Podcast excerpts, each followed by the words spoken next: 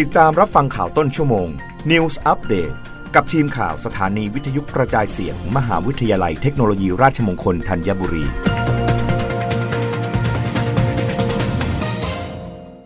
รับฟังข่าวต้นชั่วโมงโดยทีมข่าววิทยุราชมงคลธัญบุรีค่ะ คณะศิลปศาสตร์มทรธัญบุรี เปิดรับสมัครหลักสูตรศิลปศาสตร์บัณฑิต สาขาภาษาอังกฤษเพื่ออาชีพนานาชาติ หลักสูตรนานาชาติ ฝึกงานต่างประเทศ คณะศิลปศาสตร์ มหาวิทยาลัยเทคโนโลยีราชมงคลธัญบุรี เปิดรับสมัครผู้ที่สนใจเข้าเรียนในหลักสูตรศิลปศาสตร์บัณฑิต สาขาภาษาอังกฤษเพื่ออาชีพนานาชาติ หลักสูตรนานาชาติ ซึ่งเป็นหลักสูตรที่จัดการเรียนการสอนด้วยภาษาอังกฤษเน้นการพัฒนาทักษะภาษาอังกฤษเพื่ออาชีพ ในบริบทสากล และแนวโน้มงานอาชีพในอนาคต อาทิ งานฝ่ายต่างประเทศ งานฝ่ายส่งออกและนำเข้าสินค้า งานต้อนรับในโรงแรม และบริษัทท่องเที่ยว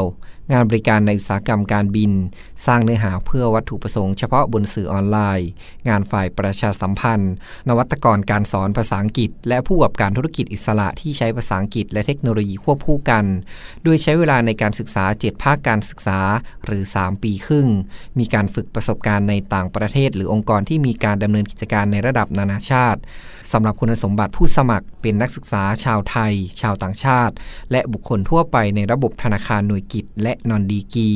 นักศึกษาไทยมีค่าใช้จ่ายภาคการศึกษาละ 40,000 บาท นักศึกษาชาวต่างชาติมีค่าใช้จ่ายภาคการศึกษาละ 80,000 บาท รวมค่าหอพักภายในมหาวิทยาลัย ค่าประกันสุขภาพ ค่าบริการเพื่อการสนับสนุนการศึกษาอื่น ๆ รับสมัครตั้งแต่บัดนี้ถึงวันที่ 30 มิถุนายน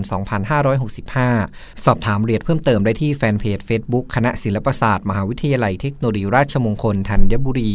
นัทพลดีอุดทีมข่าววิทยุราชมงคลธัญบุรีรายงาน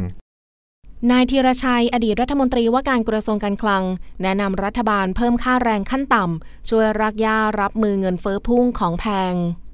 นายธีรชัย ภูวนาถนรานุบาล อดีตรัฐมนตรีว่าการกระทรวงการคลังเปิดเผยว่า ปัจจัยการเร่งตัวสูงขึ้นของอัตราเงินเฟอ้อถือเป็นเรื่องที่ยังน่ากังวล รวมทั้งการดำเนินนโยบายการเงินของธนาคารแห่งประเทศไทย ที่ผ่านมาเห็นได้ว่าห่วงการฟื้นตัวทางเศรษฐกิจทำให้ยังไม่ตัดสินใจขึ้นอัตราดอกเบี้ย ในการดูแลอัตราเงินเฟอ้อที่เร่งตัวขึ้นจากราคาพลังงานและอาหารทำให้ค่าเงินบาทอ่อนค่าเมื่อเปรียบเทียบกับหลาย ๆ ประเทศ ที่มีการปรับอัตราดอกเบี้ยขึ้น จนกระทบต่อต้นทุนราคาสินค้า จนมีผลกระทบต่อประชาชน โดยเฉพาะผู้ที่มีรายได้น้อยและฐานราก ที่จะปรับตัวค่อนข้างยาก เนื่องจากส่วนใหญ่ใช้เงินในการดำรงชีพ ผ่านการจับจ่ายซื้ออาหารที่เริ่มแพงขึ้นจากต้นทุน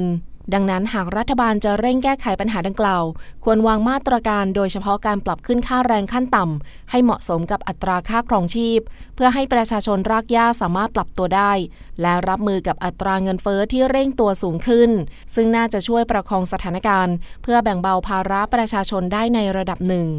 รับฟังข่าวครั้งต่อไปได้ในต้นชั่วโมงหน้า